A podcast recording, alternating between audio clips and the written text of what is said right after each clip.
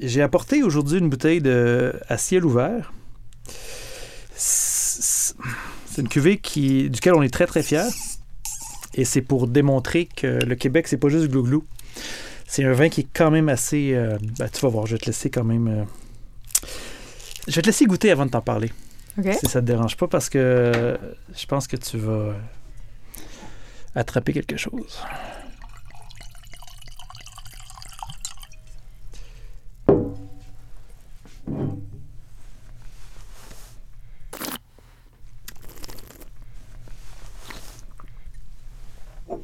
C'est un nez très, très particulier, euh, à caractère euh, assez oxydatif, on pourrait dire. Oui, tout à fait. Euh, donc, le caractère oxydatif, souvent, on va sentir des notes de curry, de noix. Euh, je trouve qu'il y a un petit peu un petit côté euh, grillé, beurré aussi en même temps.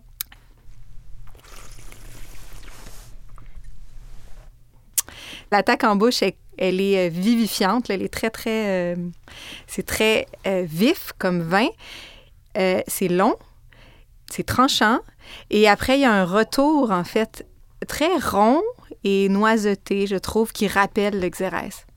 Puis c'est vrai qu'il y a quelque chose de très sapide, là, tu sais, que tu as envie d'y revenir, de prendre des gorgées, de, de boire ça. Évidemment, moi, je boirais ça sur des fromages, mais en même temps aussi, ça pourrait être comme un poulet euh, crème, euh, je sais pas, quelque chose de- d'un plat réconfortant, là aussi. Là, je pense Ouais. que ça peut être une tartiflette, même, ça pourrait être super Ah ouais, cool, en fait. Je te, je te confirme que c'est bon.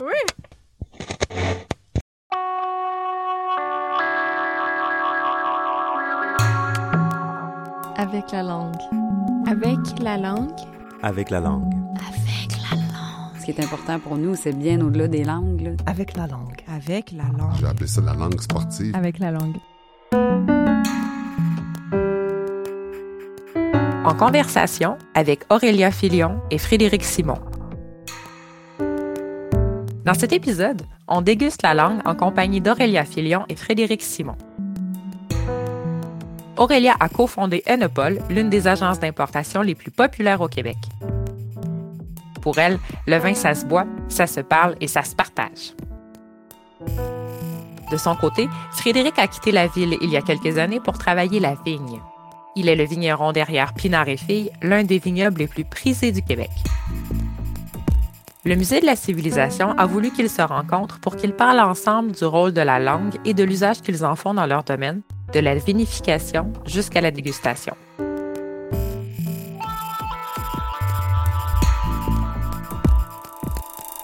C'est vraiment, ça casse la glace intense, hein? Euh, donc, euh, j'ai devant moi Frédéric Simon qui est euh, tout en gris avec une casquette. euh, Casquette de steel, les Steel. meilleurs chainsaws, ou les scies à chaîne, plus exactement. Ah oui, OK. Vigneron québécois aujourd'hui. Beaucoup de courage pour faire ça, je pense. Euh, Puis surtout, ben, je pense euh, de grandes idées dans, dans le vin euh, au Québec. Tu sais, comme tu as instigé des idées qui étaient là dans le marché du vin, mais pour le vin québécois. Puis ça, ben, je- il y en avait d'autres qui avaient commencé, mais euh, tu l'as peut-être fait sans compromis. Je pense que c'est bien dit. Aurélia Filion. Oui. euh, agente en vin depuis, je dirais, une quinzaine d'années probablement. Euh, Aurélia est tout de noir vêtue aujourd'hui avec des New Balance aux pieds. Très souriante et blonde avec des yeux bleus assez perçants. Elle a fait un peu de restauration et elle se consacre euh, dorénavant à son agence. Elle fait des capsules web. Dans mon souvenir, c'était assez pétillant et euh, joyeux. Voilà.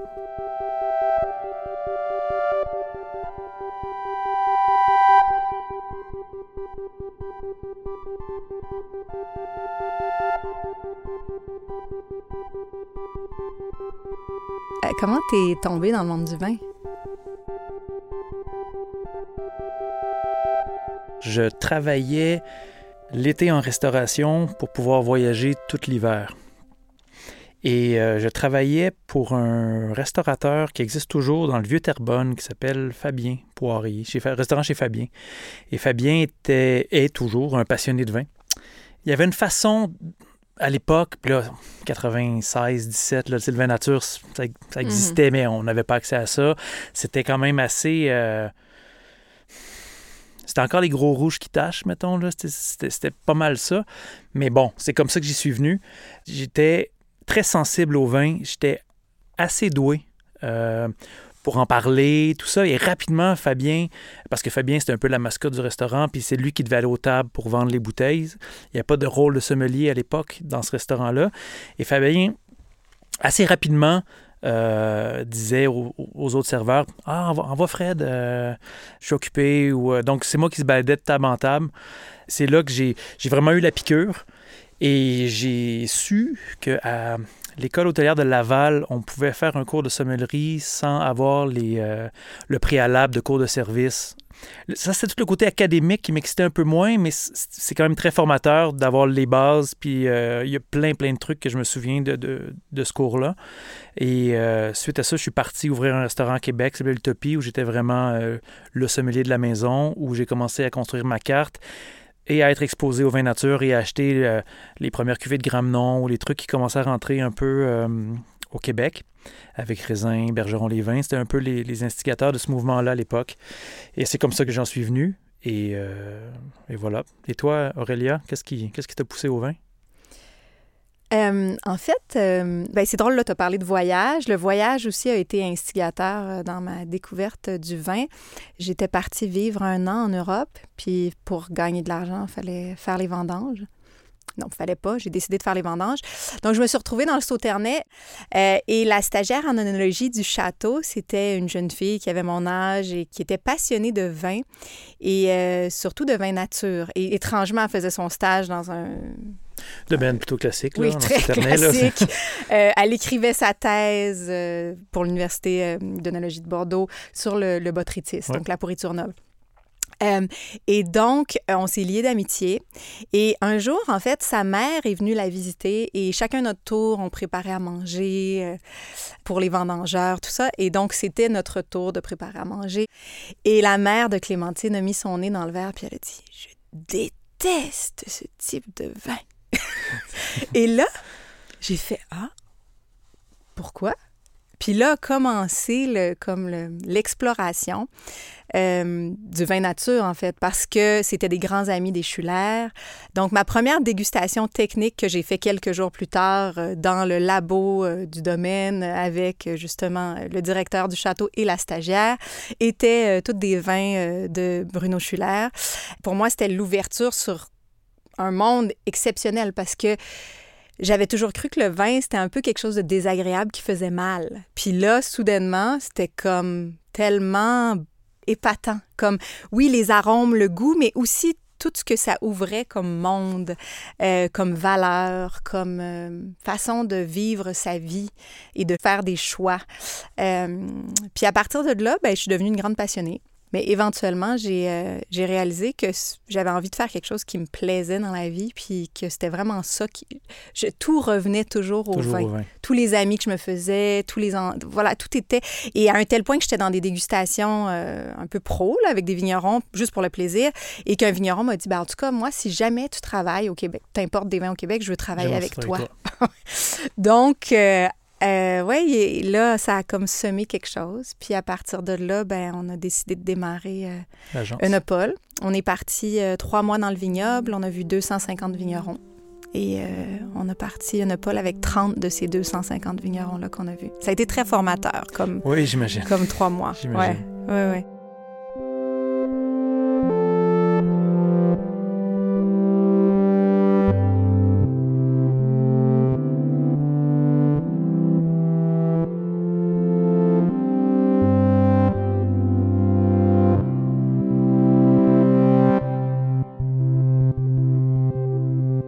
Toi, Aurélia, j'imagine que, je sais pas, t'as eu un coup de cœur pour une bouteille, puis t'as fait comme, OK, wow, puis ça t'a comme vraiment euh, ouvert les sens, puis t'as dit, tu sais, est-ce que tu peux me parler peut-être de cette bouteille-là? Hey, quelle question? C'est drôle parce que une question qu'on me pose souvent, c'est c'est quoi ton vin préféré? C'est la bouteille?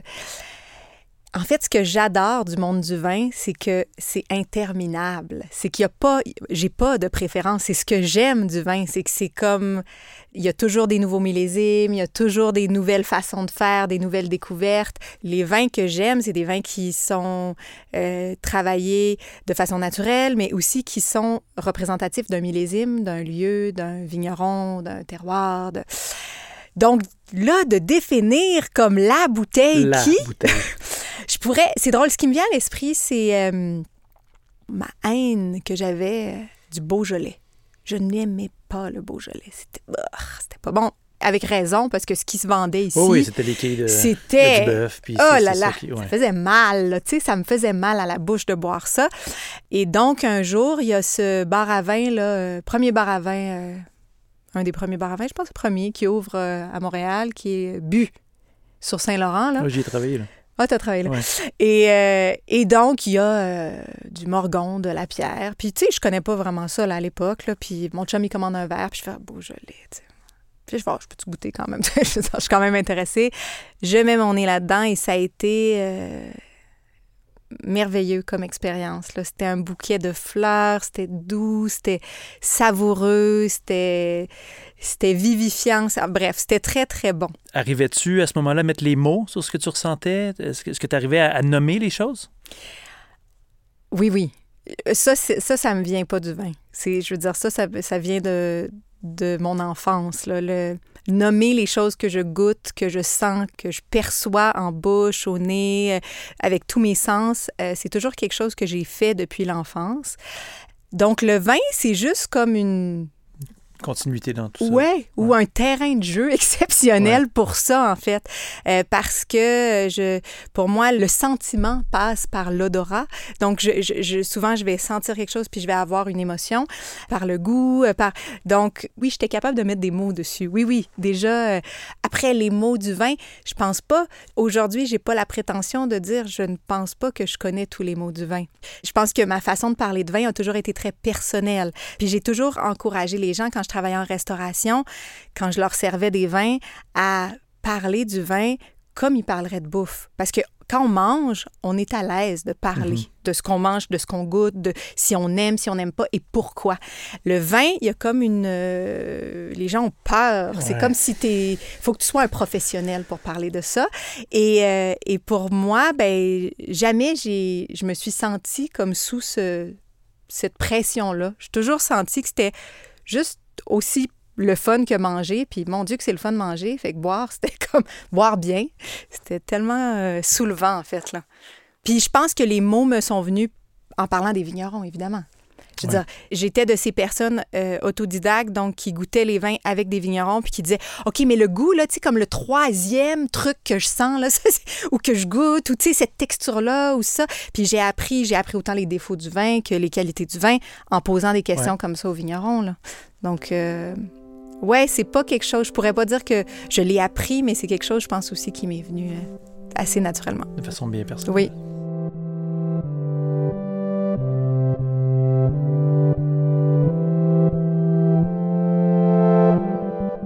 Comment as-tu appris à parler du vin? Ben, Ben- déjà, parles-tu du vin? Oui, OK. oui, oui. Mais mon langage au niveau du vin c- s'est beaucoup euh, transformé euh, avec les années. Mm. Euh, moi, j'ai appris le vin de façon hyper technique, là, suite à un cours de sommellerie. Et j'ai toujours détesté cette espèce d'approche trop intellectuelle où tu complexifies un peu tout. Puis là, c'est comme avec des notes de fraises d'automne. Comme la fraise, c'était pas assez, là. Ah non, non, mais celle d'automne, elle sent pas pareil. Puis, c'était beaucoup ça parce qu'on devait se lever devant la classe, puis on devait déguster devant les gens, puis on était noté sur ce qu'on allait dire. Fait que, on avait tendance à, à en mettre un peu plus que. Qu'est-ce que tu sentais vraiment? On amplifiait peut-être un peu la réalité, disons, pour, pour être capable, tu de nommer des choses, mais là, tu tu essaies de les nommer tellement plus précisément. Oui, mais aussi dû à comme peut-être le fait que c'est de l'étude, tu sais, puis que t'es comme testé, t'es comme dans ton affaire de OK, c'est quoi dans ce cépage-là, faut qu'il Y avait-tu ça? Y avait-tu cet intellect-là qui te brimait? Ou... Non, parce que on- c'était assez ouvert au niveau de la dégustation. C'est sûr qu'il fallait pas dire des enneries, il fallait pas dire des trucs, euh, certains arômes de blanc dans un autre. Je veux dire, des affaires qui se peuvent pas. On dit toujours, le vin, c'est super personnel. Oui, mais il y a quand même des choses.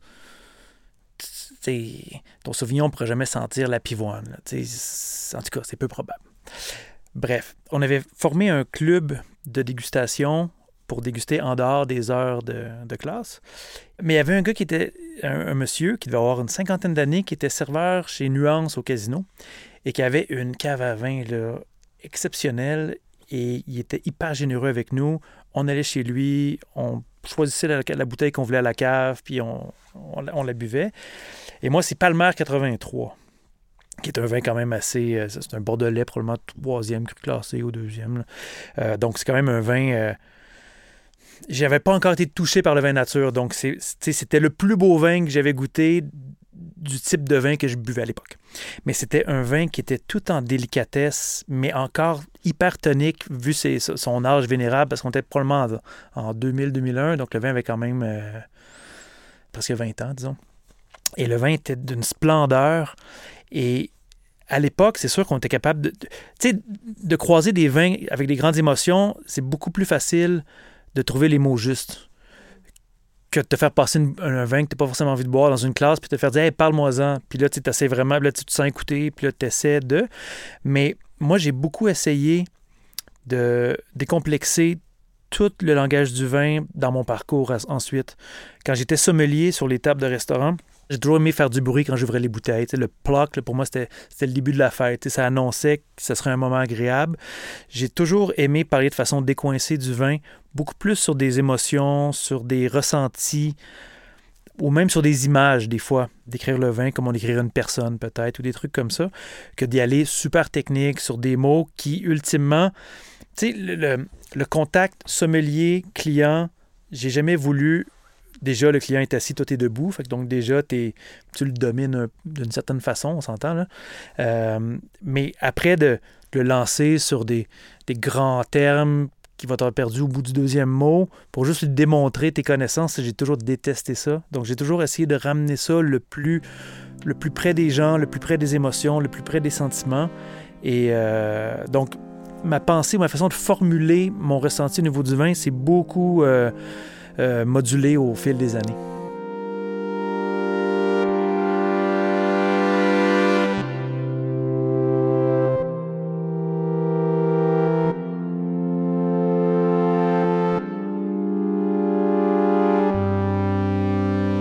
Moi, je pense que, puis on a à peu près le même âge, je veux dire, on fait partie de cette génération qui, avant de tomber dans le vin, pour moi, le vin au Québec, c'était un truc pour les hommes. Puis, tu sais, ton club de dégustation dont tu parles là, tu sais, là, ça me fait un peu penser à ça. Là. Non, mais tu sais, les hommes d'un certain âge, Ouais. là, euh, qui avaient un boulot euh, sérieux, puis on buvait un certain type de vin qui était des gros rouges souvent, euh, tu sais. Puis c'était un truc de standing. Tu sais, comme la bouteille, les bouteilles que tu avais, c'était des trophées un peu, puis waouh, tu sais, ma cave, tout ça. C'est vrai que. euh, Mais les, les trophées existent encore. Bien dans, le, dans le monde du vin nature, là, ça n'a comme aucun sens, là, les, le- Tout les à trophées. fait. Ouais. Mais je pense que la- l'approche, par contre, moi, en fait, quand je suis arrivée dans le monde du vin, j'ai vu que c'était, j'avais un clash. Moi, je faisais un clash avec ce type de- d'environnement vin, là, si on peut appeler ça comme ça. Ouais. Euh, j'arrivais, j'étais une jeune fille. euh, je parlais du vin comme je le sentais, j'étais pas prise dans des carcans de puis ça m'intéressait pas, tu sais je, je, je- c'est pas vrai que ça m'intéressait pas, je me suis penchée quand même sur le langage euh, euh, scolaire euh, du vin, c'est quand même des choses j'ai lu beaucoup là-dessus tout ça, mais je trouvais pas ça nécessairement la façon la plus euh, démocratique de parler de ce type de vin là, la plus euh, vulgarisatrice, senti, ouais. Et surtout, je veux dire, moi, la grande différence entre cette époque-là et aujourd'hui, tu as raison, il y a encore des trophées, il y a encore toutes sortes de choses comme ça. Mais pour moi, la grande différence, c'est l'espèce de... On se tourne vers la terre, le vigneron, qu'est-ce qu'il fait? Il y a beaucoup, beaucoup d'intérêt vers ça. Après ça, effectivement, l'esthétisme de goût a complètement changé. On est parti aussi à un autre niveau. Tu sais, c'est devenu plus les carbos, les vins légers, tout ça. Mais ça aussi, ça, ça peut ne pas montrer quoi que ce soit comme terroir aussi. Tu sais, ça a ses défauts aussi. Euh, pour moi, ce que je trouve le plus important, c'est ce retour-là à qui fait le vin, est-ce que cette personne-là a des valeurs qui nous ressemblent, ces valeurs euh, planétaires, de s'occuper de notre planète, de préserver des traditions, euh, de préserver des cépages, des cépages d'un lieu. Tu sais, c'est fou en ce moment, le vin nature, c'est une tendance. Mais une partie, toute l'idée du vin nature, c'est de ne pas être tendance, c'est de préserver qu'est-ce qui est. Mais tu sais, ce qui est le plus euh, hallucinant pour moi, aujourd'hui, on va dire d'un vin traditionnel qui est techniquement un vin euh, d'après-guerre, donc où l'énologie moderne, où la synthèse intervient beaucoup dans le vin. Oui. Puis les gens vont dire Ah ouais, mais le vin nature, c'est un nouveau courant. Non, non. Le vin nature, c'est le vin qui se faisait il y a 100 ans, quand, quand l'énologie moderne n'existait pas. Donc, moi, je pense que le vin traditionnel devrait être du vin nature. Donc, quand on parle de vin nature, on devrait parler de vin traditionnel. Puis quand on parle de, vin énologiquement euh, très travaillé, on devrait juste dire que c'est des vins industriels. on devrait juste changer le vocable. C'est ça. Le, gros, gros souci, c'est ça pour moi. Puis les gens ont l'impression que là, on a inventé quelque chose dans le vin nature. Mais non. Hell non. Je veux non, t'as raison. Non, non, on est revenu à des choses qui existaient. Et tu as raison. Puis il y a beaucoup, beaucoup d'anciens qui vont goûter. Tu sais, j'ai lu des articles justement là, en Espagne. Une dame qui est allée voir un jeune euh, vigneron qui travaille naturellement depuis pas très longtemps, tu sais, qui reprend des cépages de sa région, tout ça.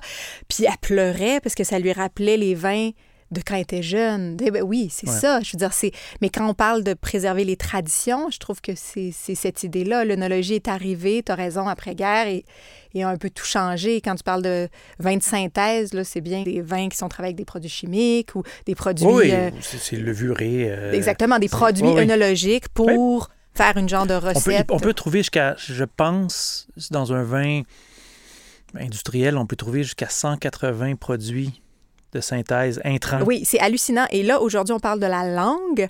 Et moi, ce que je trouve hallucinant, c'est que ces produits-là ne sont pas obligatoires sur les étiquettes. Le langage n'est pas utilisé pour les nommer. Il y a un petit pamphlet qui vient avec la bouteille pour t'expliquer tout ça. Ben, les ingrédients. Ouais.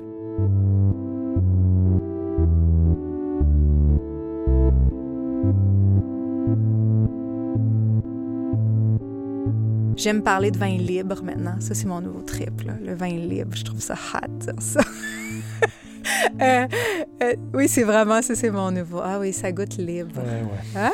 Ah, ah tu trouves ça? Ah là là là. Ah là, ah là. Ah, je l'entends souvent. Il y a beaucoup de ah liberté. Ah liberté! Ça, ça m'a fait comme. Ah, OK. Attends, il y, a, les vins libres et les vins d'énergie. Ça, c'est pas mal le nouveau lexique. L'énergie libre, esthétisme, l'esthétisme du goût. Euh, moi, j'aime ça. Tu vois, là, toi, je te vois, tu lèves un peu les sourcils. Comme... Moi, ça me fait... Je pense que j'aime, j'aime les mots. J'aime... Tu sais, fait que, fait que je suis comme... Ah oui, vin libre, I like it, tu sais. Moi aussi, j'aime les mots, mais tu sais, parfois... Euh, le vin libre d'aujourd'hui, c'était la fraise d'automne d'il y a 15 ans. Tu sais, je veux dire, il y a des mots qui deviennent les mêmes mots dans la même bouche pour exprimer 52 bouteilles différentes qui sont peut-être tous en énergie ou en, liberté, mais c'est correct. Moi, j'aime ça, les vins libres. J'en bois des vins libres. Je cherche la liberté dans mes vins. Je préfère les vins vivants, ou pour moi, c'est peut-être pareil un peu, mais j'aime mieux le terme vin vivant. Mais c'est ces espèces de termes qui deviennent à la mode, puis là, qui sont dans toutes les bouches ou dans, dans les écrits de tout le monde. des fois, ça me. J'adore ça! Ça me tape un peu. mais oui, mais vivant, ouais, ça aussi. C'est tellement beau. Après ça, comment t'en parles du vin, toi, Frédéric? T'as pas de vin à vendre? Eh, on a ultime... Techniquement, on a, du vin à vendre. On a beaucoup de vin à vendre. Ben oui, on n'a juste pas vraiment besoin de le vendre, ce qui est quand même un, on va se le dire, une chance inouïe. Oui. Un privilège même. Mm. Euh, comment j'en parle?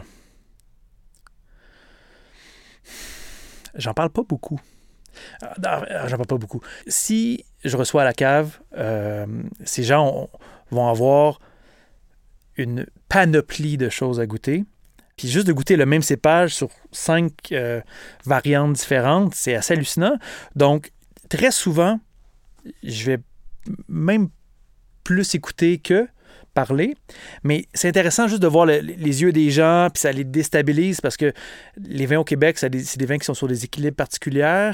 Et tant que les vins sont pas finis, puis que les fermentations malolactiques sont pas faites, des fois, c'est c'est compliqué. Quand on goûte les vins, là, moi, des fois, je me dis, aïe, aïe, aïe, je vais vraiment faire du vin avec ça? Puis finalement, tout finit par se placer. Mais c'est vraiment intéressant parce que je sens toujours que mon interlocuteur est complètement déstabilisé. Et là, on se met plus à parler. Moi, je vais plus parler de la saison qu'on a eue ou quand j'ai pensé de le, de le vinifier de cette façon-là, qu'est-ce que j'avais en tête? Ou, tu sais, je vais pas mettre des mots sur des arômes, je vais pas mettre des mots sur des textures, je vais pas mettre des mots. Ça, pour moi, ça, ça reste du domaine privé de chacun. Moi, je suis pas là pour te dire Ah, tu vois-tu comment mon vin, il sent la petite fraise? Tu sais, je fais pas ça. Puis j'aurais pas envie, si j'allais chez un vigneron, qui fasse ça, mais qui me parle. C'était quoi sa vendange? C'était quoi son millésime? C'est quoi qu'il avait en tête quand il a vinifié comme ça? Pourquoi il a choisi ce, euh, l'amphore euh, au lieu de la barrique pour ce vin-là? Pourquoi il est allé là? Donc, si on revient un peu à, à la langue, c'est- l'échange va passer beaucoup plus par mon sentiment quand je l'ai vinifié, euh, qu'est-ce qu'on voulait essayer d'amener? C'est vrai que moi, quand je visite les vignerons, un vigneron avec qui on a une relation depuis plusieurs années, c'est différent. Mais disons que je visite un, un nouveau vigneron, un vigneron qui me parle de ce que je suis supposée goûter Ouais. et sentir. Ça me dérange beaucoup, en fait. Euh, c'est sûr qu'il y a des façons, euh, tu sais, de le faire qui sont OK, là, mais, mais je suis bien plus intéressée par le millésime, euh, le terroir, euh, l'élevage, euh, la vinification, le travail à la vigne, euh, toutes ces informations-là puis de me faire moi ma propre idée de ce que je sens. Puis aussi après, ben, comment ça marche à la cave, c'est quoi? Sincèrement, moi, j'ai beaucoup vendu du vin dans ma Ouais. vie. J'ai beaucoup parlé de vin. Mais quand tu le fais, t'es trop collé. T'es Quand trop... tu fais le vin, tu veux oui, dire? t'as pas, pas de recul. je suis sûre. Je suis, la, je suis la moins bonne personne pour parler oui. de mes vins. Oui, Euh, si on fait une soirée euh, dans un restaurant, puis là, ben, j'ai une bouteille qui ouvre, puis là, tu sais, les gens, ça- ils, ils- ils se pendent à tes lèvres, puis ils s'attendent à ce que tu leur parles, puis que tu leur mettes justement les mots dans la bouche souvent. Puis je sais jamais, jamais, jamais quoi dire. Fait que là, je reviens toujours à la saison, le type de vinification, tout ça. Mais c'est pas forcément ce que le client ou le sommelier qui est en place souhaiterait avoir. Puis après ça, si t'es trop... euh, je sais pas, si t'es trop élogieux dans ton propos, ben t'as l'air d'un gars oui, qui se exactement. flatte. Mais Si c'est ce que j'allais C'est dire. vraiment compliqué. C'est ça, c'est que quand le vigneron, c'est euh, des gens avec qui tu as une relation depuis longtemps, c'est pas pareil. Sais, ça, ces gens-là, je veux dire, qu'est-ce que tu penses de ce vin-là? Ouais. Ben, je- il va me le dire honnêtement, je Ouais. le sais. Mais sinon, ça, c'est- le vigneron qui parle de ses vins, si c'est trop sur le quali, comme la qualité de ce que ça goûte Ouais. et ce que ça sent, tu as l'impression qu'il veut te le vendre. Tu sais. Ben oui, il veut vendre ses vins, mais je pense que profondément, c'est. C'est une partie de toi, là, tu sais, qu'on est en train de... Ouais. Non? Il y a pas... C'est a- trop proche. Ouais. Ah, c'est vraiment c'est- trop collé sur. Puis, euh, tu sais, à la limite, t'as comme envie que les gens te le disent, eux, qu'ils sentent. Ou... Ouais.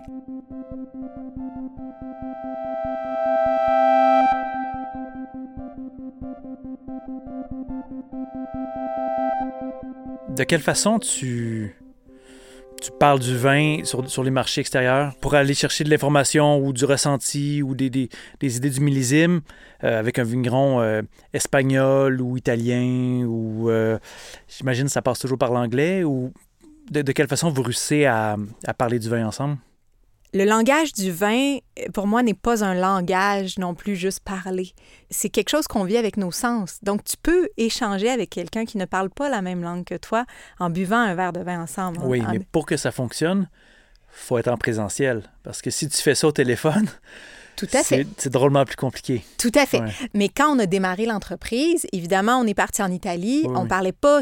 ben, je, je- je me, je me démerdais quand même, là, en italien, mais j'ai trouvé des moyens de faire fonctionner ça, puis c'était pas toujours en anglais. Des fois, on- il y a eu des moments cocasses où des gens passaient et, et posaient la question Mais ma quoi lingua parla Comme, quelle langue langue parles-tu? ouais. Parce que je mélangeais certaines. Bon, après, j'ai appris l'italien. J'ai fini par quand même avoir un prof. Euh, L'espagnol, je l'ai appris quand j'étais enfant. Ma mère est américaine, je parle anglais. Quand même, j'ai des langues euh, possibles. Donc, on, s'organise quand même pour que la langue euh, nous permette de parler correctement aux vignerons, puis idéalement dans leur langue, parce que c'est plus facile. Mais je tiens à dire qu'on peut quand même échanger sur le vin sans parler la langue, la même langue. Ouais, le vin, c'est plus que juste parler.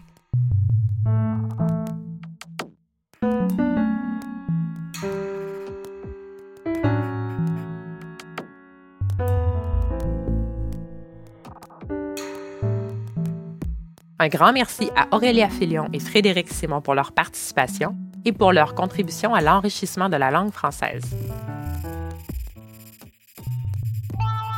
Je m'appelle Caroline Thériault-Lepage et au nom du Musée de la Civilisation, je vous invite à écouter et à partager les nombreux épisodes de la série.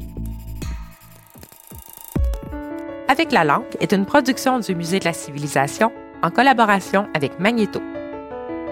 Réalisation Selena Terret. Recherche Nancy Petinicchio. Prise de son et musique Antonin Viss. Montage et mixage Daniel Capeille. Direction de production, Alexandra Villot.